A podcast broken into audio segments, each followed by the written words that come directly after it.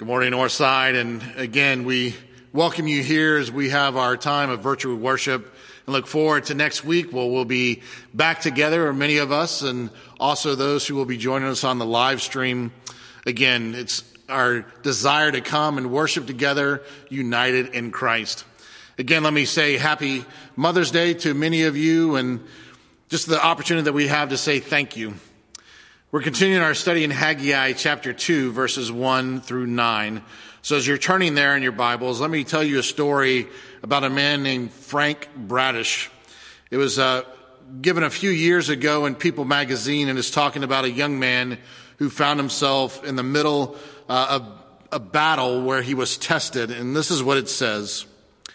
Private Bradish's military prowess and his compassion were tested on the night of February 27th, when his M3A1 cavalry fighting vehicle, which was in Iraq territory, was hit by enemy tank and machine gun fire. One of the crewmen died instantly in the 30 minute long attack. And although Bradish was seriously wounded in both thighs and the tip of his right index finger was taken, Bradish courageously set about rescuing his surviving buddies. And under continuous fire, he and the tank's driver fought off the Iraqis until help arrived. Now he answers this because he becomes known as a hero by the time that he comes home. And this is what he says I didn't know about this hero stuff until I got to Germany. And I was talking to my mom on the telephone, and she said, You're a big hero here. And he said, No way. I only did my job. That's part of my job. In the line of duty, it says you got to perform this way, and you got to do that. It doesn't mean that after you get shot that your duty's over. You just get slowed down. To me, that's what it means. But my duty ain't over until I'm discharged from the army. I ain't proud of any of it. There's nothing to be proud of. It was just a job I did. Now, I tell that story to kind of give us an emphasis because we find ourselves in the midst of Haggai where the people are becoming frustrated as they work on the temple. It's starting to become mundane to them. And so Haggai comes and he gives them a word of encouragement. So listen to Haggai chapter 2, verses 1 through 9. In the seventh month, on the 21st day of the month, the word of the Lord came by the hand of Haggai the prophet. Speak now to Zerubbabel, the son of Shealtiel, governor of Judah, and to Joshua, the son of Jehozadak, the high priest, and to all the remnant of the people, and say, Who is left among you who saw this house in its former glory? How do you see it now? Is it not as nothing in your eyes? Yet now be strong, O Zerubbabel, declares the Lord. Be strong, O Joshua, son of Jehozadak, the high priest. Be strong, all you people of the land, declares the Lord. Work, for I am with you, declares the Lord of hosts, according to the covenant that I made with you when you came out of Egypt, for my spirit remains in your midst. Fear not, for thus says the Lord of hosts. Yet once more in a little while I will shake the heavens and the earth and the sea and the dry land. And I will shake all nations so that the treasures of all the nations shall come in. And I will fill this house with glory, says the Lord of hosts. For the silver is mine and the gold is mine, declares the Lord of hosts. And the latter glory of this house shall be greater than the former, says the Lord of hosts. And in this place I will give peace, declares the Lord of hosts. Let's pray. Heavenly Father, as we come to this passage of Scripture, we need Haggai to speak these words to us. We need to be encouraged. Lord, we need to hear that you are with us, Lord, whether we are your children or, Lord, for those who don't know you. Lord, speak to us very clearly this morning. Allow us to truly become strong and courageous, not fearing man or the things that we encounter, knowing full well that our strength comes from the Lord. And Lord, may you receive all glory and honor. And Lord, may it truly be said that there is future glory that is to come, that is far greater than the former glory that was found back then. So, Father, truly change us to look more like our Savior. For this we pray in Christ's name. Amen. The first point we're going to look at is the frustrations that the people of God find themselves, and it's found in verses 1 through 3. So the first thing that we recognize is that Haggai is giving four sermons in this book. He gives one to stir the people. And so the people come back to work. They start to work on the temple. But the other three sermons that Haggai is to give is to give encouragement to the people. Now, why is that? Because of the daily routine. It becomes mundane. There's always that, etern- that initial excitement that happens, and we get excited about things, but happens very often is that it's just the daily grind that continues. And so the things that seem very fun at the beginning or very exciting at the beginning become routine and they become tiresome. That could be true of even the pandemic we've had at the beginning. We could say we had fun at first, thinking it was a vacation. And so there were dances that were brought up. There were game nights that were brought about. There were movie marathons and it seemed like a joy. But all too quickly, it becomes mundane. It becomes mundane of, I don't want to dance anymore. I don't want to play this game one more time. I've watched everything that there is to watch. I cannot turn on the TV again. So what happens with initial excitement? It just becomes a daily grind. And when it becomes a daily grind to us, we become indifferent. And it doesn't mean that we do anything bad. It just means that most times we just quit doing it. We become tired. And so we just think, I just can't go on. So the reality for us is that really we are weaker than we think we are in regards to how we carry out our time in the world, but more specifically, how we do our time for the Lord. So it was mundane things going on, but it was also a busy time, for it says in the seventh month, on the 21st day of the month, the word of the Lord came by the hand of Haggai. Now for us, that really doesn't mean a whole lot. It really, it's the September, October time for the people in that era. But I want you to think of it like this. Think of it like this is the time between Thanksgiving and Christmas for us. For it's a time of festivals. So not only did you have the people out in the, in their fields, but you had them having Sabbath rest. The Feast of Trumpets was during this time, the Day of Atonement, and then the Feast of Booths. So you had all of this happening at the same time that they were supposed to be building the, the temple. So a lot of times we understand that there's added pressure during the time of holidays. There's added requirements. There's time commitments. It becomes hectic for us. And so it's the same thing for the people of God. And they probably said, this is just not a good time. Can we wait and do it later? So you have the mundane of it becoming just a daily grind. You have the busyness of the holiday season. But then there's also an added thing where there's a discouragement where Haggai begins to talk about those of those who were left among you who saw this house in the former glory. And so what happens is there begins a comparison because the older people start to compare the temple of old to the way it looked now. And so they begin to have this comparison with the young. And so he says, how does this look now? And so what happens is there's a disappointment with those who are older. How far have we fallen from the glory of old? There's weeping from the older people. Oh, if we just had those glory days. And we all understand that. We all go through those moments. If, if only it was like before the pandemic. If only this was like it was in the olden days. Oh, those were the glory days. But when we do that, we miss the present. We miss the opportunities of where we are now. We miss the opportunities of how God is allowing us to use the means and the ways now. There are opportunities that we have within the, the neighborhoods that we've never had before. There are opportunities that you have in regards to social media. There's opportunities that you have in your Zoom meetings. There's opportunities that you have with on school, with um, homeschooling opportunities. You have all these kind of things that are going on. And do we use it? Or do we allow it just to talk and just say, well, the good old days when we used to have phones that were tied to the wall and by a cord? So you don't miss the opportunities that God is giving to us because we have to remind ourselves that the church is important for every time, not allow it to become unimportant, not to allow it to become something that is just put to the side. We cannot say in the midst of this, I'm done. I quit. It's over. I no longer have anything to do or anything to say to the people around me. God has given us more opportunities than you can ever dream or imagine. So we have the frustrations that come about, and we get it. It's mundane, it's busy, people talk and discourage us, but it's the Lord through Haggai who comes and tells us to persevere in verses 4 through 5. It's a call to persevere. And he tells us and he says, be strong. And the first one that he tells to be strong is the leadership.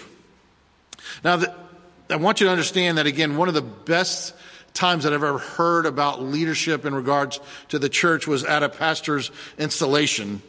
And it was one of the ruling elders who was speaking to the congregation. And he said, I want you to think about this. Every one of you goes through one major trial every year, at least one major one. And he says, Now I want you to take that and then understand that the pastor has to deal with not only his own personal trial, than that of every family unit in the church. It's the same with our ruling elders and our deacons. They have their own personal issues that they're dealing with. They have to worry about the pandemic. They have to worry about getting their toilet paper. They have to worry about taking care of their homes, taking care of their relatives. But not only that, they're, they're also called to the church. They're also called to minister to the people, to be about praying for not only their family, but the family that's in the church. They see, they have to love not only their family, but they have to love the church. And they give themselves. And so a lot of times it becomes a thing, if we allow it to go within our own strength, it becomes a burden. Ah, I've got to go over here again. This person's calling me one more time. This person doesn't even like me, but they still expect me to drop off food. I'm done. Or do we see it as what God's given it to us as, as a privilege? Do we say, God has given me the opportunity to be a part not only of my family, but a part of the family? That we have the opportunity to minister and to love and to give. See, that's what is called to be a servant leader in the church. But he also has us call to perseverance to the people. And again, at this point in the scripture, remember, Haggai said those people. Now he says it's my people. It's the people of the remnant, the ones that have come back. And so we understand that from last week, it's a, a, thing of issue of repentance and repairing our relationship to God. And what does he say after he calls us to persevere? He says, work. It's simple and to the point. Be strong and work. Do the things that God has called you to do. But we do ask the question of why, why do I need to be strong? And God gives us through Haggai the understanding. First of all, he speaks about the covenant relationship. We need to remember the past. And God said, Remember how he delivered us out of Egypt. And against all odds, God provided the strength, the ability, the leadership. He was the one who brought us out of Egypt, not Moses, not Joshua. It certainly wasn't Pharaoh. It was God who was doing the leading. And so he's the one who says, remember. And it's the question to us. Do we remember how God has taken care of you and your family in the past? Remember the things that God has done. And not only remember, but then understand that it's a relationship.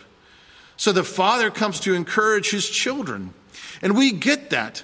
We have our children that have said all the time, I can't do this. And it's us as parents who come alongside and said, Yes, you can. You can do this. And we do it through a process. So the kids see us, us do it. Then we do it while the kids are with us. Then we have the kids do it while we're with them. And then we watch them do it and accomplish the things that they thought they never could. It's the same with ministry. It's the same thing that God gave to us. He said, I, Jesus, have come to do this. And then Jesus did it while the disciples were with him. And then he told the disciples to go and do the ministry while Jesus was there to encourage. And then he says, Now go and do as I have done. So it's the same thing that God is telling us because God knows what we need. He knows what we need at the perfect time and he transforms us. He transforms our thinking, he transforms our heart, and he transforms our actions. Second, Second Corinthians 13 verses 3 through 4 talks about this. He's not weak in dealing with you, but is powerful among you. For he was crucified in weakness, but Jesus lives by the power of God. That is the God that comes and says, Remember that I will never leave you nor forsake you. And the last thing that he tells us in regards to this, he says, I am with you. God is here. Mark 6:50 it's the scene where Jesus walks on the water and the people, the disciples are out there in the boat and they're scared and they think it's a ghost and what does Jesus have to say to them? Take heart. It is I. Do not be afraid. Because the reality is, we should fear not anything because we have the presence of God.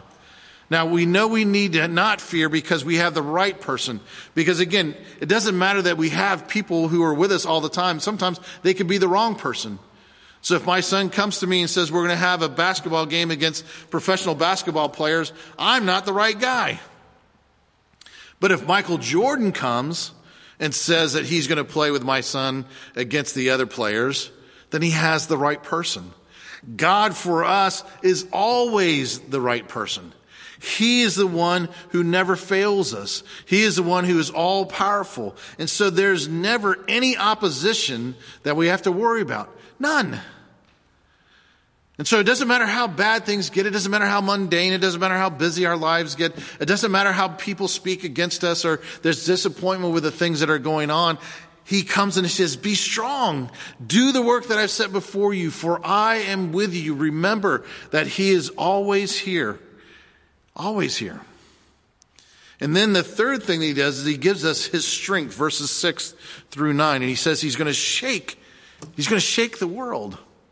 Now, why does he do that? Because we have to remember that it's God who is our strength. It's the, we have to sing the song of, I need thee every hour. Lord, I need thee every hour. Oh, how we need thee. Because God's going to bring about his glory. Now, I want you to think about this a little bit different because, again, these people would have understand God's glory where it was seen. So we have the tabernacle that ultimately becomes the temple that becomes Christ, that we become then the temples of the Lord. But at this point, when they were talking about the tabernacle, if you remember, the tabernacle was set in the middle of the camp. And then the 12 tribes were centered, were, were then surrounding that camp. And so they would each have their own individual fires except on the Sabbath night. And on the Sabbath night, every family had to put out their own personal fires and only the light from the Lord brought it. So it was an encouraging thing because God was the thing that was present. You could see it. And in some ways, maybe even feel it. But yet we live in a day where we don't get to see him. And so it becomes very easy to say, well, where, is he? Where is his strength? Where is he in the midst of this pandemic? See, we have to fix our wrong thinking. It's just like the people back in Exodus 30, 32 where they, they, they, built the golden calf. Moses goes up. He's up there just a little too long. They think they can do it within their own strength. So what do they do? They built a false idol. And they build this golden calf. And as Moses comes down, God gets to the place where he says, I'm going to wipe them all out and I'm going to take you, Moses. I'm going to take you and I'm going to build this great people. But Moses intercedes for the people. Lord, may this not be. You show your strength and your mercy and your grace to the people fresh and new. Because again, it's not in a tent. It's not in a building. It's not in this church. It's God moving. He's the one. We see in Isaiah chapter six, where Isaiah encounters the throne of the Lord. And it says this starting at verse one, in the year that King Uzziah died, I saw the Lord sitting upon a throne high and lifted up, and the train of his robe filled the temple. And above him stood the seraphim. Each had six wings. And with two he covered his face, with two he covered his feet, and with two he flew. And one called to another and said, Holy, holy, holy is the Lord of hosts. The whole earth is full of his glory. And it said, The foundations of the threshold shook at the voice of him who called, and the house was filled with smoke. And I said, Woe is me, for I am lost, for I am a man of unclean lips, and I dwell in the midst of a people of unclean lips. For my eyes have seen the King, the Lord of hosts. And then one of the seraphim flew to me, having in his hand a burning coal that he had taken with tongs from the altar. And he touched my mouth and said, Behold, this has touched your lips, your guilt is taken away, and your sin atoned for. And then I heard the voice of the Lord saying, Whom shall I send, and who will go for us? And then I said, Here am I, send me. So there's the reality that again, God is the glory that is overwhelming. It's the thing that fills the temple. And Isaiah is overwhelmed just by seeing him. And the thresholds are shook because of the greatness and the holiness of our God.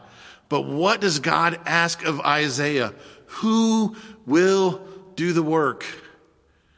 And Isaiah responds, Here am I, send me. So we have God's glory that we have to go and work, but we also have the Lord of hosts. And we saw it in Isaiah. We see it mentioned many times here in Haggai. So what does it mean that God is the Lord of hosts? It means that he's sovereign over all of creation. The God who spoke all of the planets into existence is the God who cares about the hairs on your head. He is over all creation. He is over all armies. He's over all wealth, all gold, all silver is his. Everything is at his beck and call. He can take the wind and let it be gentle upon your cheek and use it to put boards through your house. Everything is his. And because everything is his, we have assurance. We are assured of the coming kingdom. It will come. He will not be thwarted. God wins. He wins. And so we can be assured that God will use any means because they're all His. And He can use a little child. He can use a pandemic. He can use uh, Xboxes. He can use whatever to bring about His glory, His honor, His kingdom. Because He does it. And so He humbles us. And that's the thing that He does. Remember, He humbles Jesus for us. Why? To give us peace. For that's the thing that we need more than anything. And for us, it comes through Jesus Christ because it was Jesus who fulfilled the covenant. That covenant of bringing him out of Egypt, Jesus is the one who fulfills the covenant on our behalf. He's the one who shed his blood. He's the one who appeased the wrath of God. He's the one who brings us peace. And that's why the Bible can say that the former glory doesn't matter. The temple doesn't matter how it looks or it doesn't match up to what Solomon built because Jesus is the one who comes. He is the greater. And as he's the greater, we have to understand that he still calls us to go out and to work. And we have to have the mindset of the long haul because it's not always going to be easy. Things can be hard. This pandemic is hard. Us coming back next week is going to be hard, and there's going to be weird things, and there's going to be odd things going on between people. It's not going to be easy. And this hasn't been fixed quickly. Eight weeks plus. We could be looking at years, they say. But it doesn't matter. Because in Christ, we can do all things. And maybe He doesn't bring things in our life that we always want, but He always is faithful. And so He says to us, I know you're tired. I know you can be overwhelmed. You can be busy. You might not think this is the right time, but he comes through us, through the prophet Haggai, and he tells us, be strong. Be strong. Get your strength and your courage from the Lord, for He is with you. And then He tells you to keep working, continue to build His kingdom, because even the gates of hell cannot prevail against the word of the Lord going forth. So continue to preach. Continue to preach the good news to everyone that has ears around you. Continue to heal the sick. Those who are struggling through this pandemic, be there for them. Set captives free, those who are anxious and overwhelmed and, and feel like they can't come out anymore. Encourage them. Be with them. Love them. Be the church that we are called to be. For you are the temple of the Lord. And He sends us into the world. So be encouraged, church. Be strong and courageous. For the Lord is with us to do the work that He's called us to do. May we forever be found faithful to His call. Let's pray. Heavenly Father, again, thank you for the words of Haggai. For we need to hear them today. Father, we too become tired. Things become mundane and routine, and we're busy. And the more we get beat up from those within the church and those outside of the church. We can become discouraged, ready to quit. And so, Father, even in the midst of this pandemic, we need to hear the words to be strong. To be strong because you are with us by the Holy Spirit, you are with us. And you create us to be your temple. And you send us you send us to do the work of the kingdom. Father, may we never grow tired. May we never continue to offer excuses. May we never quit in doing the things that are right and good and that bring you the most glory and honor. So, Father, use us. Use us. But thank you more than anything that you are with us to the very ends of the earth. And so we rest and we trust in that assurity that you're coming back and you come back as the conquering king. For every knee will bow and every tongue will confess that Jesus Christ is Lord. For it's in his name that we pray. Amen.